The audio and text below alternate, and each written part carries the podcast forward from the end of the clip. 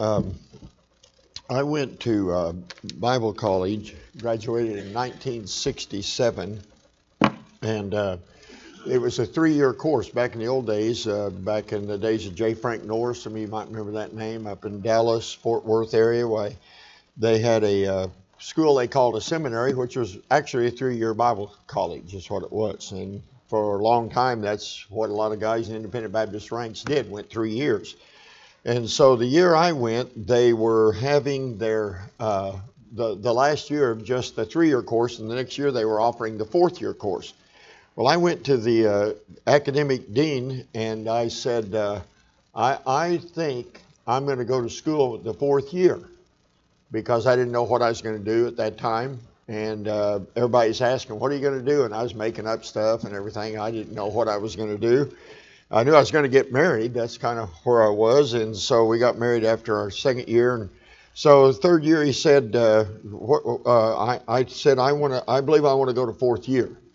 And the academic dean, a real good man, a good man, he looked at me and said, hmm, let me see. Gets up and he goes over to a file, pulls out my transcript.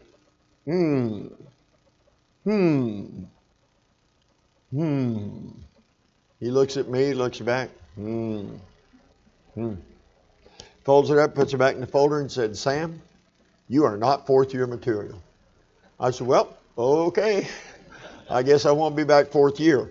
So the reason I'm saying that is you can just call me Brother Sam now. The pa- I've told the pastor before, but I'm no doctor and he just forgot. I don't want to correct the pastor in front of everybody, but I'm not. I'm not a doctor. I'm not even into the doctor scene. So just call me Brother Sam. I've been that for the last 52 years. And somebody calls me something else, I don't even know who they're talking to. You know, so we can do that. And I'm. I. I, I kind of like it really. And uh, kind of like the homie type of thing, you know. And that's who I am. You know, just Brother Sam. That's fine.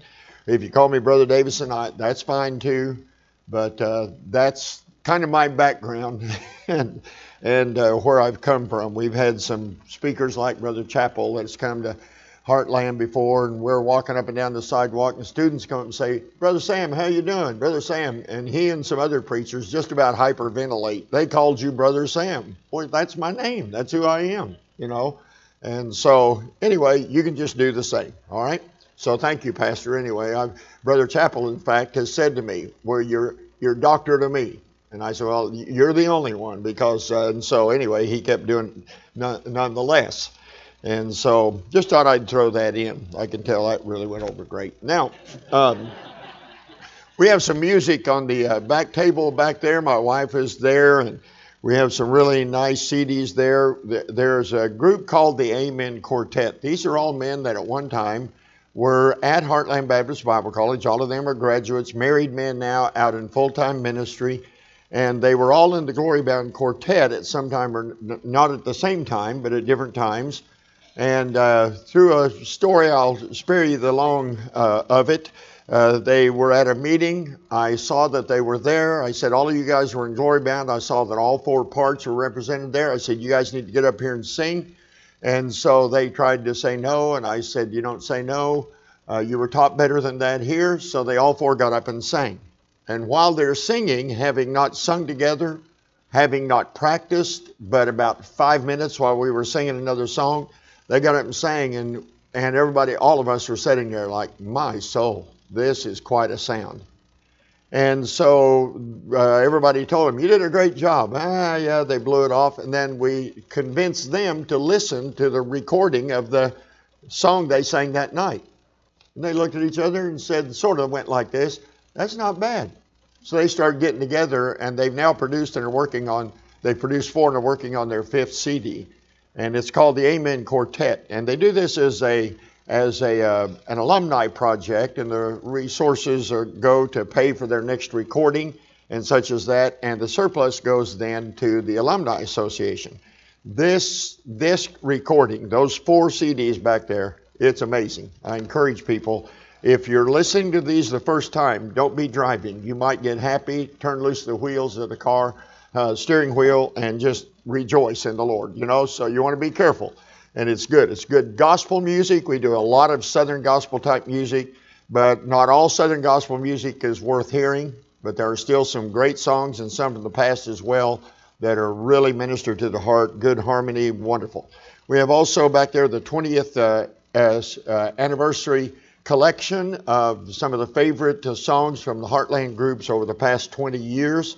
And uh, you can get that for $10. The other CDs and the plastic cases are $10. These are 12 or three for 25 on the Heartland CDs. We'd be happy to sell them to you. And if you look at me just right, I'll give them away. I'm not supposed to give them away uh, because the money goes to help uh, produce the next round of music and also cover some traveling expenses that our groups have that are not covered uh, sometimes by the offerings and such as that.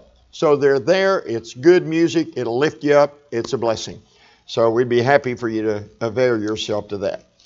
Uh, thank you for the opportunity to be back at Victory Baptist, and my wife and I are looking forward to these days. It's amazing to me. I mean, I do this almost every week. I preach somewhere on Sunday, usually through Wednesday. Go back on Thursday to Oklahoma City, teach the homiletics class on Friday, and take off again on Saturday. And I do this over and over uh, throughout the course of the year. And so to uh, be back here and to be at this place is a blessing, and we enjoy it, but it's amazing how time goes so fast in these meetings. I mean, it seems like we just get here and get settled in good, and, and uh, the four days are up. Now, uh, granted, I'm doing the preaching. That makes a difference. You said if you had to sit out here and listen to you, you might think it seemed like a month. Well, that may be so. But I can just tell you that the time goes so fast. And I want to quote from A.W. Tozer, who said, God will speak to the man who listens. I still believe that. And not just the man who listens, but to anybody that will give an ear to God. God will still speak. And as we come into the days that we, I mean, we know we're in the last days, and we see how things are spiritually, and we see how things are in country, uh, how it got to be somehow that uh, people came to the conclusion that we need preaching less instead of more is absolutely beyond me. Pastor, I was talking about, about that before church. There are churches that are closed. Their doors are closed tonight so people can do family stuff on Easter Sunday. Please, somebody help me. Is this on? Well, you're looking at me. I'm wondering if you are even hearing what I'm saying. There are people that don't have church around Christmas time to honor Jesus. No, that doesn't honor Jesus. Come on. Isn't that amazing? And what Paul said ought to be done so much the more is being so, done so much the less. And that's a sad thing. It, it really is. But you're not going to be a part of that, are you? No. We're going to be here Monday, Tuesday, Wednesday night, and looking forward to a good time together in the Word. God will speak to the person that will hear. That, and that's the truth. That is absolutely right. John 21 is where we are tonight. The Gospel of John and chapter 21. John 21.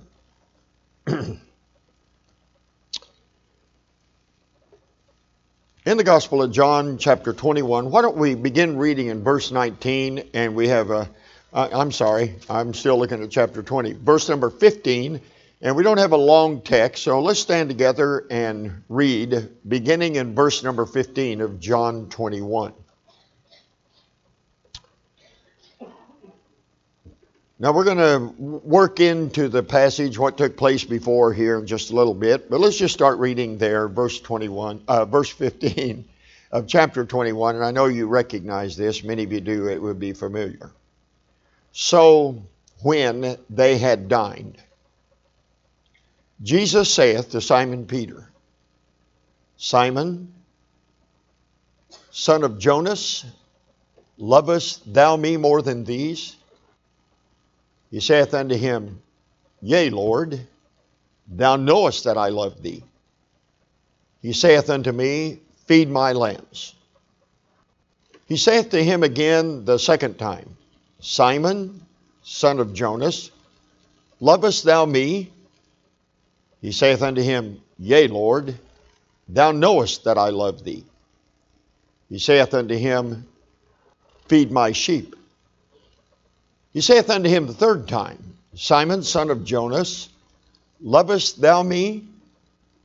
Peter was grieved when he, uh, because he said unto him the third time, Lovest thou me? And he said unto him, Lord, thou knowest all things. Thou knowest that I love thee. Jesus saith unto him, Feed my sheep. And then Jesus goes on with some other words to tell Peter of a coming death that he will experience, and then encouraged him to follow me. That's the end of verse number 19.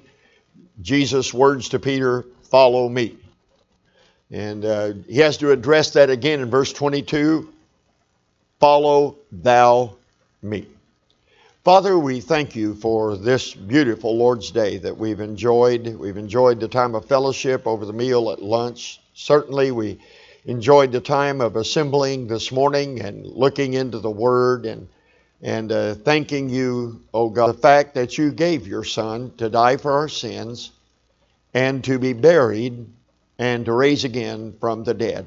Thank you for the gospel of the Lord Jesus Christ. Thank you for the effect it has had uh, for our life in time and certainly for all eternity.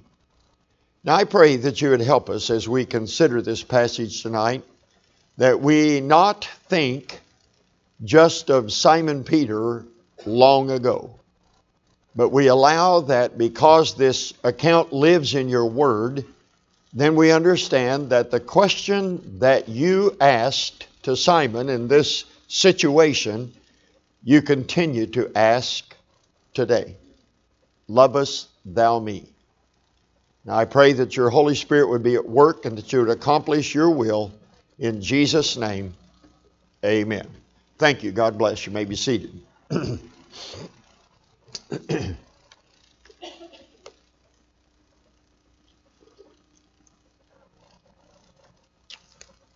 We're going to consider this incredible account that is before us here tonight and consider something about Peter's life. This is an incredible time of Peter's life. There can be no question about that.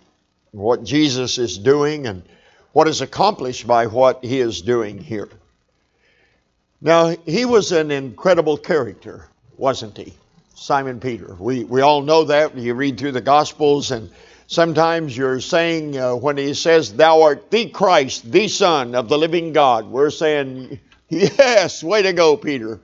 But those moments don't show up very often, they don't last long, and we're scratching our heads saying, What was Peter thinking? You know, I mean, that's just sort of the way his life goes. Uh, there's the time when Jesus said to his disciples at the feeding of the 5,000, he said to his disciples when they didn't understand him, the multitudes did not, Jesus said, Will ye also go away? As many others walked away. And Peter spoke up again. And he said, To whom shall we go? Thou hast the words of eternal life. And we're happy for him again. But those moments aren't very often. He had some very, very difficult times. For example, after he had said, in fact, immediately after he had said, Thou art the Christ, the Son of the living God, Jesus said, um, Thou hast well said, Simon, uh, because flesh and blood hath not revealed this unto thee, but my Father which is in heaven.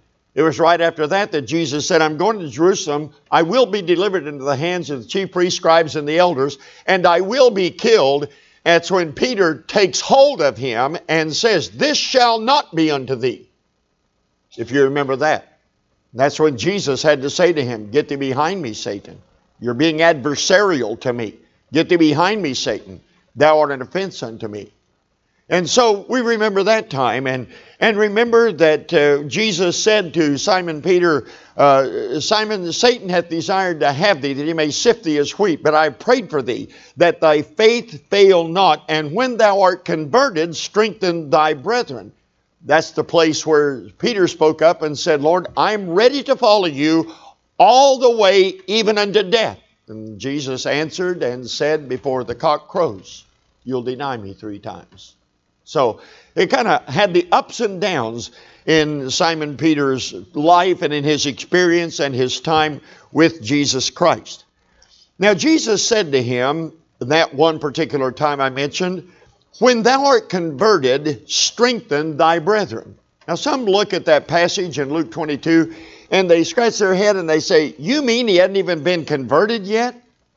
And so we know how we use the term uh, to be converted as Peter used it uh, in uh, the book of Acts in chapter 2 when Peter said that they should repent and be converted that their sins may be blotted out. So we know that to be converted has to do with uh, the matter of salvation. In fact, people often give a testimony, maybe used to more than they do now, give a testimony and say, I was converted at such and such a time. I, I, I, was converted and trusted Jesus to be my Savior at such and such a time. And oftentimes that conversion is related to salvation, and rightly so.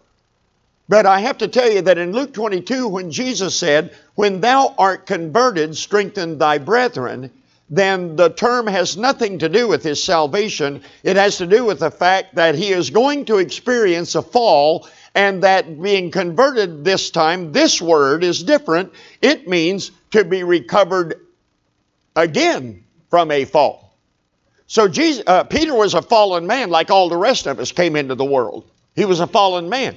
And he was converted and he came to Jesus in salvation and recognized him to be the Christ, the Son of the living God. But Jesus is telling Peter that something is going to happen to you so that you are going to need to be recovered from a fall again. That didn't have to do with the salvation, but falling flat on his face when in fact he denied the Lord just like he said he would not do. See? And so from that fall, which we are mindful of, and was a great fall, no doubt about it, we cannot uh, afford to underestimate the significance of what took place when Peter said, I do not know him. I know not the man. And cursed saying, I know him not. That was a terrible fall. There was a terrible moment. There was an ugly moment in Peter's life. Now, when we read this morning in John 20, where Jesus appeared to the disciples, you couldn't help but notice as we read there, and if you read the entire chapter, you would see that Jesus spoke to the disciples and he said to them, Peace be unto you. I pointed that out this morning in chapter 20. Peace be unto you. Peace be unto you. But there's something that we need to think about, and that is that Simon Peter's failure, his fall, and the fall of all of them had not been addressed. It had not been addressed. So they had failed miserably, and Simon Peter in particular, as he singled out in our chapter here, uh, he had failed miserably, and it was a terrible fall, but it had not been addressed. So after Jesus had appeared to them, he has yet to appear to them one more time, which would be the third time, when he comes to them at the Sea of Galilee. Because you see, he had told them in another gospel account that they were to go to the Sea of Galilee and they were to meet him there. If you read the Bible scholars, you'll see that many of them uh, believe, and it wouldn't surprise me at all, I don't make a big deal out of it, many of them believe that uh, where Jesus appeared to them the third time, uh, that is in our account that it was probably at the same place where he had said to them, Follow me and I'll make you fishers of men. And it could have been at the very, very same place at the Sea of Galilee. But now, after Jesus is risen from the dead, the disciples are supposed to meet them there. They go to the Sea of Galilee and they are there. And as you begin in chapter number 21, you'll see that seven of them are named. And these seven that are named, they are following what Peter says because Peter is there. Jesus has not arrived there yet. And Peter says, I go a fishing. Now, he wasn't talking about the recreational stuff. You know, if I tell you I'm going fishing, believe me, it has nothing to do to provide for my family. They would starve to death if they waited on me uh, to catch enough fish to feed the family. But when Simon Peter went fishing, he was talking about the fact that they are commercial fishermen, and I'm going back to fishing. And I don't think we're reading too much into that at all. I think it's exactly what is anticipated because don't forget that while Jesus uh, showed himself alive to them and they are to meet him at the Sea of Galilee, would you listen to this, please? They still had that cloud hanging over them. He, maybe more than others, had that cloud of failure hanging over him. And it had never been cleared away, it had never been addressed by Jesus. And I have to, uh, uh and I'm going to base it on some of what is said here tonight. I'm of the persuasion that Simon Peter is thinking, I, I, I, I know that I was supposed to follow Jesus. I know that I said I would, but I have been a miserable failure, and I don't know if I can be an authentic, genuine follower of Jesus or not, but I know I can fish. And he said, I'm going fishing. Not a few people called to follow Jesus in ministry not a few have been greatly tempted and some succumbed to it to go back to the old profession. And Peter was there and said, I'm going fishing. And six other men, you can read it in the early part of chapter 21, six other men said, I go with you. Probably it was what some call the Galilee Seven, seven of the twelve that were chosen from Galilee and around Capernaum, the Sea of Galilee, and their occupation was fishing. And Peter said, I'm going fishing. They said, We're going fishing too. And so they went and they fished. I, I can just think, you know, they hadn't done this in a while. I can just kind of hear them. Mind if I use my imagination a little bit? I don't even know how to preach without using my imagination. So you got to say yes. I mean, if you just use your imagination a little bit, I can just see them as they're getting the boats ready and they're getting ready to go fish and they're on the boat and they may say, "Boy, this is sort of like old times, isn't it?" Getting back there around the Sea of Galilee, they knew the Sea of Galilee like the back of their hand. They knew how to catch fish. They had been successful fishermen when Jesus said, Follow me and I'll make you fishers of men. And so they're sending out to fish. We may fail in trying to follow Jesus. We may have mud on our face as a result of me denying Him and all of us forsaking Him. But we do know how to fish. Let's go fishing. Yes, sir. Let's go. And they fish. And fish and fish all night. All night. And early in the morning. Jesus is at the shore. He knows what's going on. Come on, he knows what's going on. Children, have you any meat? The answer is no. And I know they answered like that. How else would a fisherman that caught nothing answer? No, but we're not worried about it. Sure, they're worried about it. Amazing thing to me, I used to do a lot of fishing when I had a life before uh, I was living up at Stillwater and pastoring the Bible Baptist Church, and I'd get a day off. And on Mondays, I'd go fishing during the summertime and this time of year, and I loved to fish. And it always amazed me that I'd go fishing. My wife would have the kids, or at least our girls, there at the house with Granny, and I'd go out in the country and go fishing. And it was amazing to me that every time I'd bring in a good stringer of largemouth bass, I mean, uh, some beauty, some really nice fish, I'd bring it in, and I'd want to go show Sandra, and I'd go over and say, Sandra, here, I, am busy. They're fixing supper, and I'm, I'm all for that too. But she was too busy. Never had time to look. But if I caught nothing, she's standing at the door. You catch anything? And my answer was very kind and sweet. Woman, get back in the house and mind your business. Amen? Come on, something like that. And so here's the disciples, and he hollers and he cries out, Have you any meat? Did you uh, interpret it? Catch any fish? And they said, No. They fished all night and caught nothing. Jesus said, Cast those nets on the other side of the ship. Or he actually said, On the right side of the ship. Obviously, it was the wrong side of the ship before. They caught nothing. So he said, Cast your nets on the right side of the ship. And they did. You know what happened? They took in a haul of great fishes. Now, if a fish worth keeping is about like this, then a great fish, you just study this out yourself, it's a big one. I mean, it, it is really something. And they caught those fish so much so that it just about broke the nets, and they hauled those fish to shore. Well, Jesus had been there and he knew where they were and he had helped them with the fish. And before they caught all those fish, John had said, It, it, it is the Lord, it, it's the Master, it's the teacher, it's him. And Peter puts on his coat and covers himself and goes to shore. And he's there and they're trying to drag in the fish and they pull them all in. And Jesus says to the disciples, Come and dine. And there Jesus had made bread. Now, I'm, I'm just guessing but if Jesus made the bread, I guarantee you it was good bread, right? They've been fishing all night, they caught nothing. What better thing to do than to have a good breakfast? And so Jesus said, Come and dine. And they did. They brought the fish to shore, and he had fish, and he had bread, and they sat there and they began to eat. Well, what do you think they talked about? It appears they didn't talk about anything. What could they talk about? Well, they couldn't talk about their fishing because they failed there too. Come on. I said they failed there too. What could they talk about? Well, we told you we knew how to catch fish. Come on, they weren't going to talk like that. They knew that if it had not been for the Lord showing up, they would have still had nothing. Somebody say amen.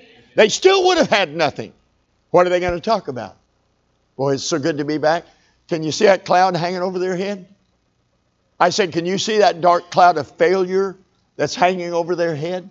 Yeah, it's there, all right, and it's never been cleared. And they ate. I'm imagining, preacher, they ate in dead silence until at the appointed time, Jesus said, broke the silence and said, Simon Peter, lovest thou me more than these? And there are people who say, well, now here's what it probably means about more than these. Now, I'm just trying to say to you that it appears to me, you can look at it yourself, but it appears to me that when he said more than these, it was more than the other disciples. Though all others forsake you, yet will I never forsake you. So I don't know. I can see where some of these guys may mess up. I can see that, Peter said, but it ain't going to happen to me. Now, Simon Peter, son of Jonas, lovest thou me more than these? He said, Yea, Lord. I do. I love you. He said, Then feed my lambs.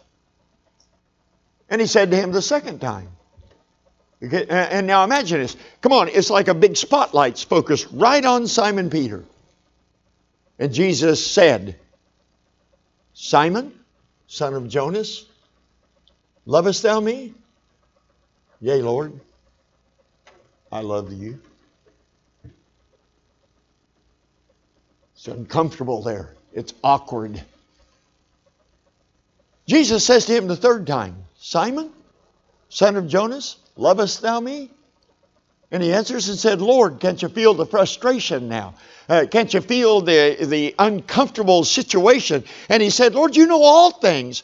Thou knowest that I love thee. And I can, I can just sense if you read it and you pay attention to what's going on, you, you can see that there has to be some emotion. Now, Lord, down, you know everything. I know that you know everything, and you know that I love you, Jesus said. Then feed my sheep. This went on three times. Why three times? Well, he denied him three times. Why Peter instead of somebody else? That's what our culture would say. Why would he pick on him? Well, he had the biggest boast to be de- dedicated to him. Well, why would he do it in front of other people? That's what some people would say too. Why would he do that? I mean, this is this is really rough. Why would he do that in front of other people? His claim was in front of everybody else. So he says, Thou knowest that I love thee. You know all things. You know that I love thee. He said, Then feed my sheep. Now, we're going to pause here for just a second because, uh, uh you know, you kind of got to look at it really close. I, in my estimation, in my study, you got to look at it really close to really get out of what we're supposed to get out of it. Because when Jesus spoke to him the first time, and he said, Simon, son of Jonas, lovest thou me more than these? Jesus asked the question. The word he used for love was that highest form of love, that unconditional love by which we are loved by God. And that unconditional love by which he loved his disciples, uh, 13 1 of John. And having loved his own, he loved them unto the end. And, and so he loved them with this unconditional love. Failures and all, he loved them. And he said, Simon, a son of Jonas, lovest thou me? agape, do you have this highest form of love for me? And Peter's answer was, Lord, I phileo you. Now, phileo, what's that? Well, it's love. It's good. It's just not the highest form of love. It's like two friends love each other. It's called a familial love. It's called brotherly love. Philadelphia, the city of brotherly love. Kind of a misnomer there, but anyway, the city of brotherly love, they call Philadelphia. And when Jesus said, Simon Peter, do you love me? He said, Do you love me with this highest form, purest form of love, this unconditional love like I love you? Do you love me like that? And Peter said, Lord, I, I, I, you're asking if I'm up here, and I'm coming in right here. And that's that phileo love. He said, Well, feed my lambs. And he said to him the second time, same thing. Simon, uh, son of Jonas, lovest thou me? Agape, highest form of love? He said, Lord, phileo. You're asking if I'm here, and I love you, Lord, but I'm not ready to say it's there. It's here. And Jesus asked him the third time, Simon, son of Jonas, phileo. He used Peter's word. Do you even have that kind of love for me? And that's when I believe his heart began to be crushed. And he said, Lord, thou knowest all things. You know that I have at least phileo, this kind of love for you. I'm not ready to say that I have this kind of love, this highest form, but I do have this kind of love, and Lord, you know that I do. And Jesus said, Feed my sheep. I want us to think about that a little bit. Because I'm convinced of something. You can study it out, and if, if, this is, if this is wrong biblically, Pastor can straighten it out when I'm gone. It's fine. But I, I, I have this persuasion. I have the persuasion that while Peter takes a lot of criticism and a lot of heat, I believe the man, to the best of his ability, where he was spiritually, loved the Lord. I do. I believe he loved the Lord. I don't think he's blowing hot air when he said, I'll never deny you. I'll go with you all the way to death. I don't think he's trying to make himself look good. I don't think he's just boasting and running his mouth. I don't think that at all. I do believe that he felt in his heart that it was genuine. I do love you like that.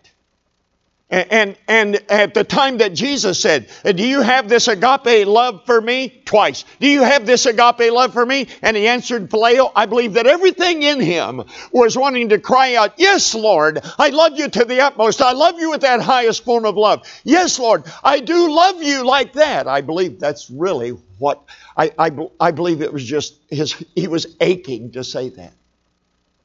Then why didn't he? Why didn't he say that? Well, see, think about where this man's been. He said, Lord, you say you're going to Jerusalem.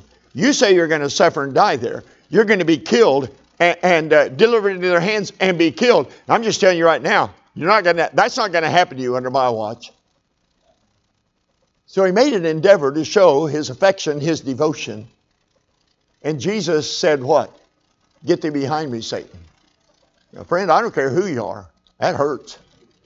I said, that hurts. And Jesus wasn't calling him the devil, but the word Satan has to do with adversarial. And as long as he is thinking like a man instead of thinking spiritually, if he's thinking like men think, then he is an adversary to the purposes of God. Because Jesus came to fulfill, as we said this morning, the purposes of God. And the purpose of God was that he go to the cross and pay for sinners. And Peter said, no, no, no, this is not going to happen. So it made him an adversary to the purpose of God. See, and so he tried to express his love, and what he did, what happened? He got shot down. He said, "Lord, I am ready to go to you with you all the way to death." And Jesus said, "Peter, I'll tell you this: the cock will not crow today till you deny me three times." Ooh, shot down again, trying to express his devotion and love for Jesus. And Jesus says, "No, you're going to deny me three times." And now they're taking Jesus away. And Simon Peter is there.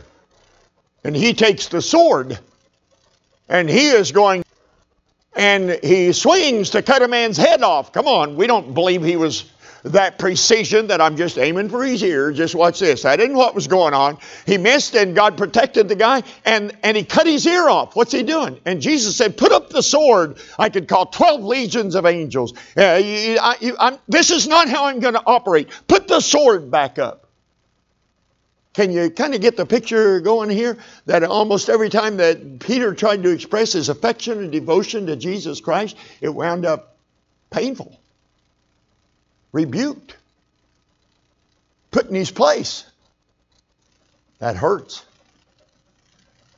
Can I, can I tell you something here?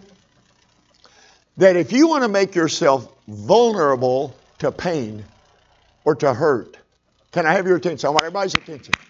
If you want to make yourself vulnerable to hurt and pain, then love. Love. Um, C.S. Lewis isn't the guy we'd go to for theology or anything, but he wrote some interesting things.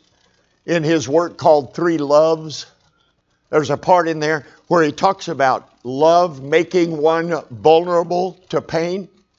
And he said, he said this if you would protect yourself from the vulnerability of love, in other words, loving something or someone making you vulnerable to pain, if you would protect yourself from the vulnerability of love, here's what he said then love nothing and no one, not even a dog.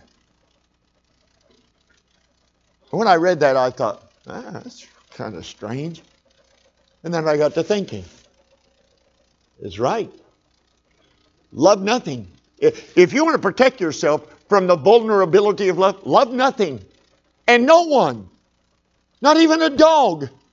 I was a boy, four, you know, maybe uh, eight, nine years old. We'd been over to see my grandpa on 4th of July. We come back home, and my dad's a farmer, and we had a, a collie dog by the name of Queenie. And she wasn't just a dog to have around the house and listen to her yap and mess up the yard. She knew how to get cows out of the pond, and she knew how to go get the milk cows and all that kind of thing. She was a farm dog. She was a dandy and we're driving home. We come around the curve by the old white schoolhouse there, and we're about a mile and a half from home, and we drive by, and my dad st- uh, slows down and he looks, and us kids look.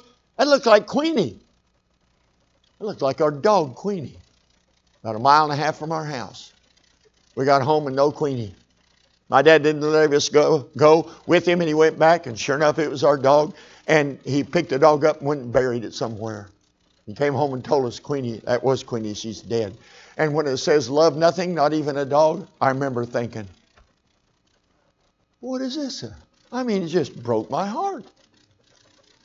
Well, part of it was selfish, yes. Now I'm going to have to go get those cows, you know. And I'm scared of the snakes around the pond. I mean, how's this going to work out? So there's some selfishness involved, but we all love that dog. She's a good work dog. She's a good farm dog. I mean, she was worth something, you know. And now she's dead. Don't love anything or anyone, not even a dog. Because the moment you commit yourself to love, you are vulnerable to pain.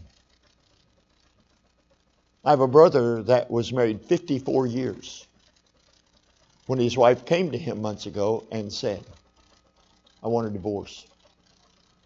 54 years. I want a divorce. And she filed for divorce, went through the process, moved away, and my brother is just sitting there devastated. 54 years. Hmm. You probably know some stories, don't you? Some of you may have your own stories about your own personal life. Where if you never loved that person so much, it wouldn't have hurt near as bad. If you didn't love that child that went wayward so much, the pain wouldn't have been so bad. If that person that passed from this life, if you hadn't loved them so, then it would have been easier to deal with the pain and the sorrow. I'm saying to you that love makes one vulnerable. And, and, and the man said, if you would protect yourself from love, then he said, here's what you can do. You can do it. He said, you want to take your heart out. And what you want to do is take your heart out and put it in a napkin. Now he's talking very with great imagination here. Take your heart out and put it in a napkin. Find a coffin, open the coffin, and put the napkin with your heart in it in there, and then shut the door and turn the key till it's tied in there. And there it is. Your heart is secure in there. And, and your heart is free or uh, away from the vulnerability of pain and hurt. Just lock it in there and protect yourself from pain. But he said you need to know that your heart will not only not be broken, it will become unbreakable. And no one can follow Jesus with a heart that can't be broken. Hmm. He's right. I said he's right. The reason I say he's right is this no one, hmm, no one can follow Jesus while protecting themselves or being what I call in a mode of self protection. You can't go into a mode of self protection and follow Jesus Christ. That's not what he said. If any man's going to come after me, you better protect your heart from pain because it can be rough out there. That is not what he said. He did, he did not say, I'm going to run this by again, a little sarcastic, but I think you can handle it. I'm just saying, Jesus never said, if you want to come after me and follow me, you can do that, but you got to protect your heart because I'm telling you it's rough, and I wouldn't want any of you to get hurt. That is not what Jesus said. Jesus said, if you're going to, if you're going to be my disciple and come after me and follow me, you must learn what it is to deny yourself. Self denial. And take up your cross, identify with Him, and follow me. Now, let's think here for just a moment. Jesus said to Simon Peter, This is the supreme question Lovest thou me?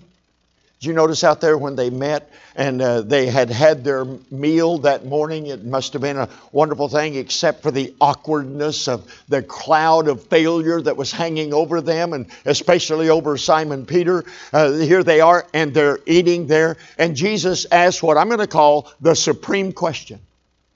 Uh, in other words, there was not a greater question, there was not a more significant question that he could ask Simon Peter.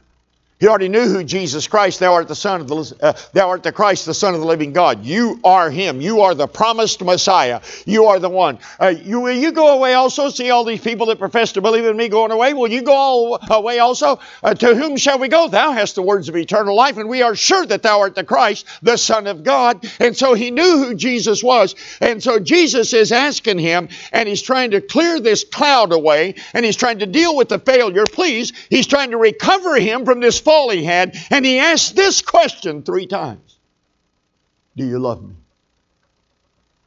He did not say, Now, will you work hard for me? Did he? He did not say, Will you travel far for me? No. Will you give up your occupation for me? He didn't say that. He said the thing that mattered Do you love me? Do you love me? And if he couldn't answer that right, then it didn't matter how hard he worked. If he couldn't answer that right, it didn't matter how many travels he made. If he couldn't answer that right, it doesn't matter how successful he was over here in business, knowing that Jesus is the Christ, the Son of the living God. Does everybody listen to this? There's one thing that mattered, and Jesus nailed it three times. Do you love me? And I submit to you that when I read this passage now, Peter is not really the one on my mind because his record is already settled. Come on, friends, this is over 1900 years ago. Peter's record's already settled. And like somebody said, we don't gather and assemble together that we might beat up the failures of the past, that we might confront people about their failures in the past. Let's talk about Simon Peter. He should have this and he should have that. We're not here to condemn Simon Peter. We're not here to confront his failure. We're here so the Word of God may confront us about ourselves. And when I read that passage now, Pastor, my Bible reading come by there about four times a year. Here's what I don't even think about Peter, Sam Davison. Do you love me? Well, now, Lord, you know I'm really busy right now, and got a lot of meetings, and I used to be pastoring and working with the Bible college and traveling to revivals and all of this. Well, Lord, you know I'm really busy. He didn't ask me if I was busy. There's a lot of busy people in this world. I said, There's a lot of busy people in this world. What he wanted to know is, do you love me? Well, I'm trying to deal with these people, and we got some conflict in the church. We got people that are marriages are on the rocks, and we got children that are astray. We got issues we have to deal with. We have finances we got to work with. Well, Lord, well, Lord, he said one question not will you stay up late and make sure that you do all the administration that needs to be done and do the studying that needs to be done and go preach here and go preach there and go visit this one and that one? Will you do that? He said this, do you love me? And that's still the supreme question to this day. Do you love me? You can't, you can't miss this. That when he said, Do you love me, Simon Peter, agape? Well, Lord, I at least have this. Well, I can't use you till it's up here. Is that what Jesus said? I'll take you where you are, he said. No, I mean this this is meaningful stuff. He said, I'll just take you right where you are. Now you go feed my lambs. Do you love me? Well, Lord, you know, I want to say up here, but I've thought that before and I failed and it was painful for me. So I love you like this. Well, he said, then feed my sheep. Simon Peter, do you even have love for me on the phileo level? Do you, do you have that kind of love for me? Lord, you know everything. You know that I do. Then feed my sheep.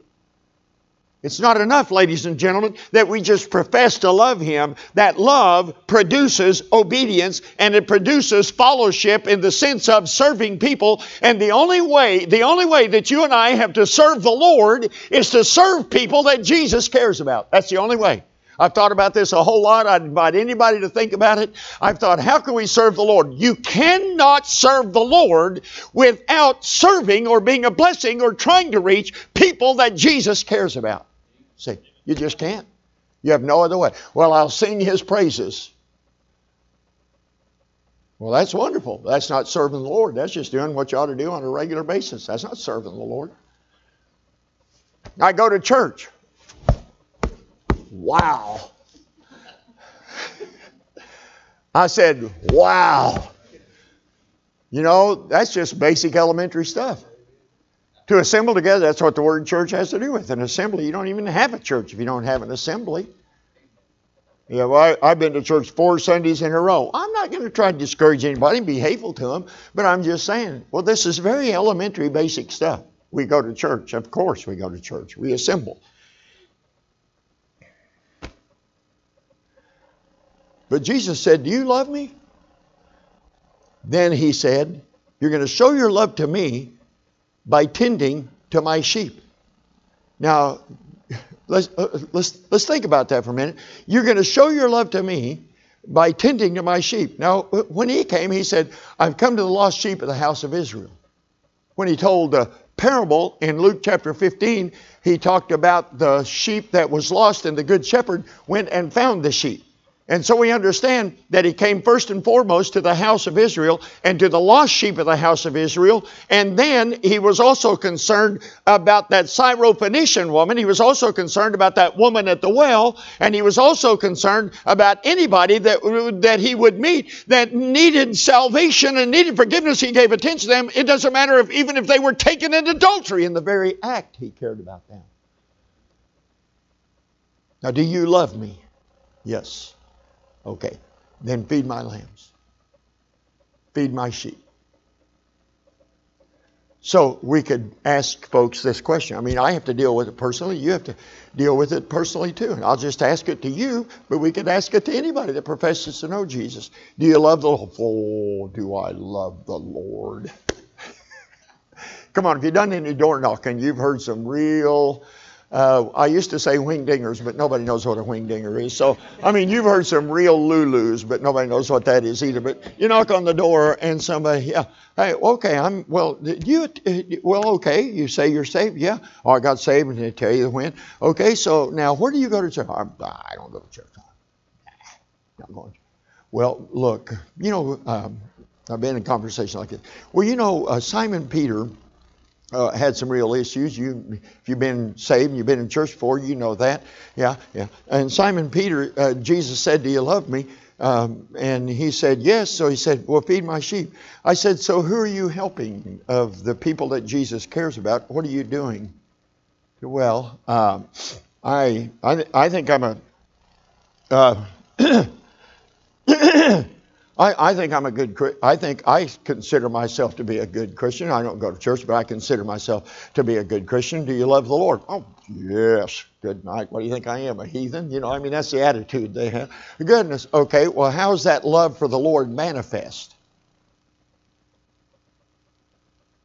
And, and somebody in this room might be thinking, well, I'll tell you how it's manifest for me. Here's, here's, here, for me, it's this way. You don't count. I don't count. Jesus didn't say, Do you love me according to you? Don't let me stand here alone, friends. Come on. He didn't say, Do you love me according to your definition of love? He didn't say, Do you love me? Whatever that might mean to you. Do you love me? Yes. Then you give attention to my lambs. Now, oh, oh, oh, I get it. We're talking about an apostle. We're talking about a man that was an elder. We understand that. But I'm just saying to you, my friend, that it makes no difference who you are, apostle or not an apostle, and I know none of us are, or whether you're a preacher or not a preacher. If you know Jesus and you're going to follow him, your devotion to him is going to be manifest by his terms, and that is you're going to show interest in somebody besides yourself and you're going to show interest in somebody besides yourself and that little circle that you have around you. It may be your immediate family, it may be a clique that you're a part of, but you're going to show concern. You feed my lambs and you feed my sheep and you feed my sheep. Somebody put it this way you can't pledge devotion to Jesus as unto a single person. He's married. And his church is his bride. If you're going to show love to Jesus and not have a proper attitude about his church, then it is a bogus love. Amen. Amen indeed. He loved the church and gave himself for it. Well, he was talking about the invisible church. There ain't no such creature. It doesn't even exist. The only expression the church has for this, this age is a local assembly, just like you're a part of right here. A visible local assembly. To say local church, we talk about the local church, that's like me saying, pardon me a minute, I'm going to get me some wet water. Pardon me while I drink some wet water. Oh, that water's wet. Well, if it wasn't wet, would it be water? No. If it's not wet, it's not water. If a church isn't local and visible, it's not a church.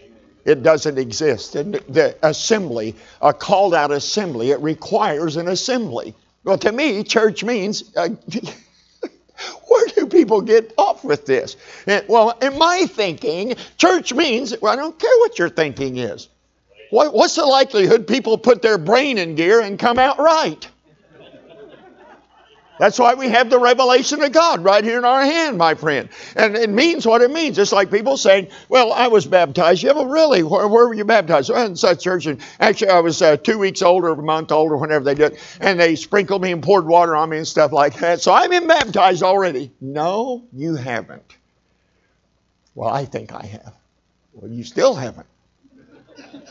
Well, I've got a certificate. You can have it in the halls of Congress and have it written in some faraway place. It doesn't make you baptized.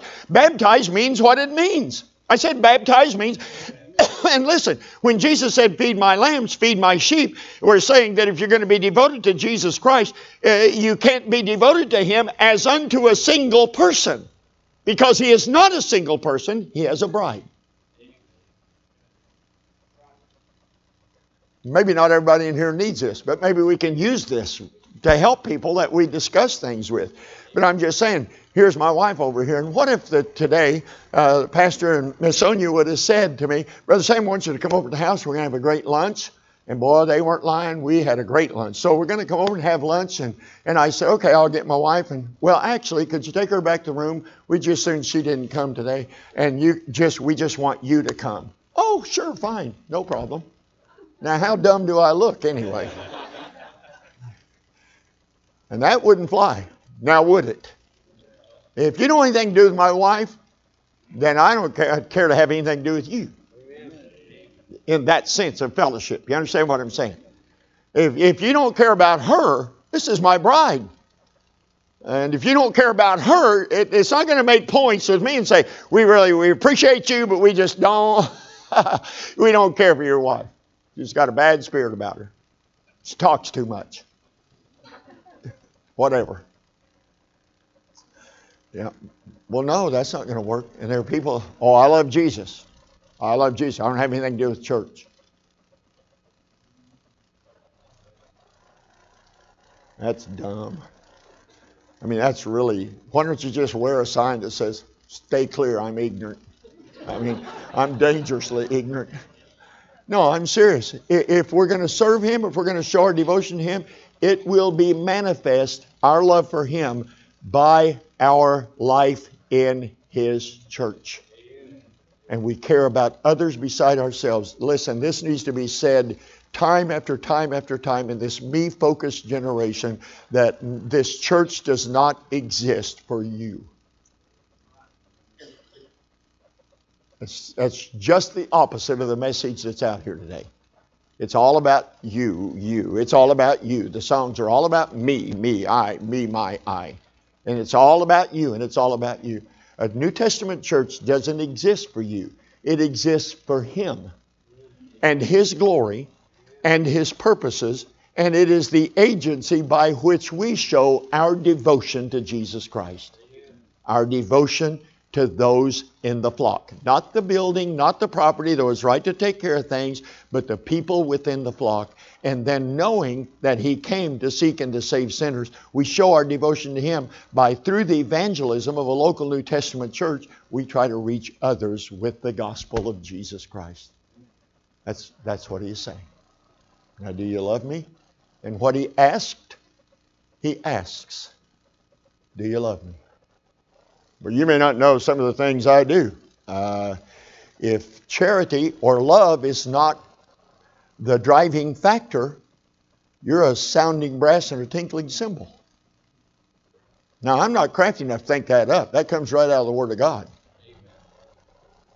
And if what we do is not motivated by our love and devotion to Jesus Christ, then here's what we do we can work and work and work and profit us nothing.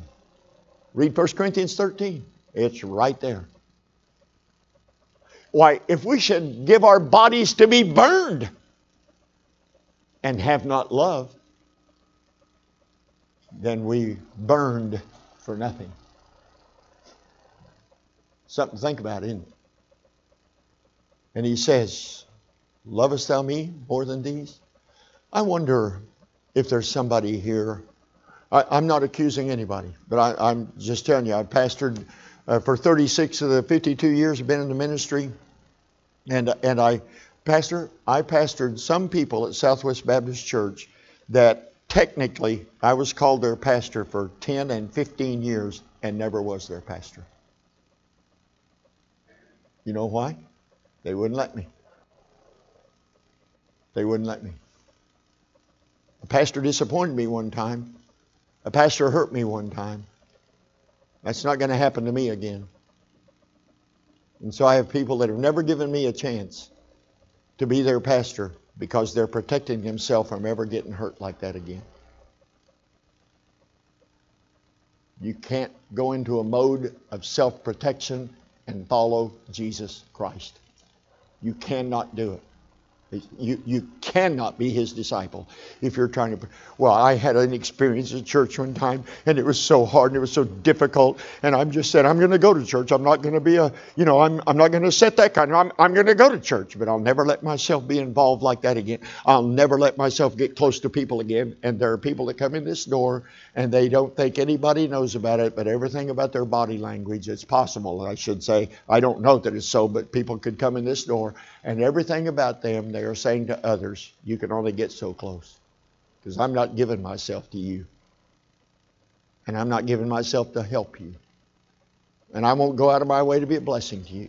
I've done that before and I wasn't appreciated. I've done that before and somebody else that did less than me got far more attention. I've done that before and the very person I tried to help hurt me. And I've done that before and that's not, I will never hurt like that again. Now look at me, saints. That is just so unlike Jesus.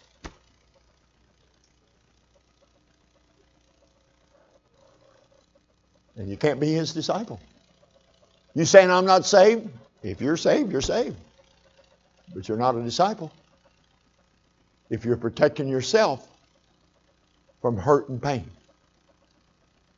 If you love him, you will never be at a time in your life when you're not vulnerable to pain. Ever. Well, that's real encouraging. It's also true discipleship. I said it's also true discipleship.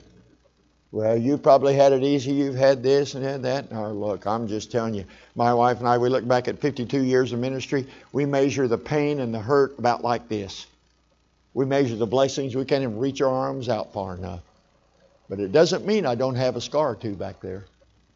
You understand what I'm saying? I mean, if I pulled my shirt up, you'd see a few marks back there. Figuratively speaking, I've been stabbed in the back before. Now, I've been through some things that are not fun and that were hurtful and that were painful, which has nothing to do with how I should treat the next people I'm trying to help. I said it has nothing to do with how I should treat the next people that I'm supposed to be a help to and be a blessing to. And you said, if you knew my story, actually, I probably do. Well, maybe not the details of your specific story, but things just like it. And isn't something? Have you in your life failed Jesus? It's entirely possible to miss the whole point here. Well, yes, but Peter, he had tried to show his love to Jesus before and he was he was hurt. Uh, excuse me. He's not the hurting one, he's the hurter. He's the one that said, I know not the man. I don't know him. Curse, curse, I know him not. He's not, excuse me, he's not the victim. I said, Peter is not the victim here. See. And, and yet, through all my failures, Jesus still says, Son, I got a work for you to do. I got a work for you to do. And somebody says, I've tried this before and I failed. And you know what he's saying to you? Do you love me? Then here's what I want you to do I want you to give attention to my sheep. I want you to care about my sheep. I want you to care about somebody beside yourself and those within your circle. I want you to care about everybody that I care about. That'll keep a man busy for a lifetime. I said that'll keep a person busy for a lifetime. I'm going to care about the people that Jesus cares about. And I hope you'll go out and put your head on the pillow tonight and you can hear Jesus saying, your name. Do you love me? Lord, do you know the check I wrote today? That's not what I'm asking. He's not poor. I said, He's not poor. Do you love me? Well, they were knocking these doors and passing out all these flyers. Do you realize how far I walked? Well, if you're mad about it, you may have uh, the wrong motive going on here. and the real question, though, is no, not how many doors, doors did you knock, how many blocks did you walk, but do you love him? That's what he wants to know. What he asked, he asks. And Father, tonight, it's as though we can hear you saying our name. I don't read Simon, son of Jonas. I hear Sam Davison, child of my father. Do you love me? Do you love me? And here's what I have for you care, show love, care about sheep, sick sheep, weak sheep, wandering sheep, belligerent sheep, rebellious sheep. Care about my sheep. Could be there's somebody on the roll of Victory Baptist Church right now that may not even be interested in a visit from the pastor. But some member of this church could be a huge blessing to them by just caring. By just caring, by just challenging them. Fall back in love with the Lord. You need to fall in love with the Lord again. You don't need your way. You don't need everybody to come around and say, I'm sorry for this and I'm sorry for that. You need to fall in love with the Lord yourself and move on. Lord, I pray that you would work in the hearts of your people. If there's somebody in this room that says, I, I, I'm not doing less, but I'm not sure but what I'm loving less. And they recognize that. It's, it's been made known to them tonight, perhaps. And they just need to come and say, Lord, I, I, I need reviving. I don't want to just go through the motion and have it be like a sounding brass or a tinkling cymbals, a cymbal, something that would profit me nothing, something that accomplishes nothing. I want to love you as you ought to be loved. I want to love you like you love me. Maybe there's some people that need a revival of just loving Jesus Christ again. You know, you know, I don't know. Now I pray that your Holy Spirit would work in a wonderful way. Is there somebody here that doesn't know you in salvation? Oh God, that they would humble themselves and simply trust you and call upon Jesus to forgive them of their sin and be saved. I pray your blessing upon this invitation time. For Jesus' sake, amen. Let's stand together, shall we? The invitation is open right now. If you need to take time to separate yourself from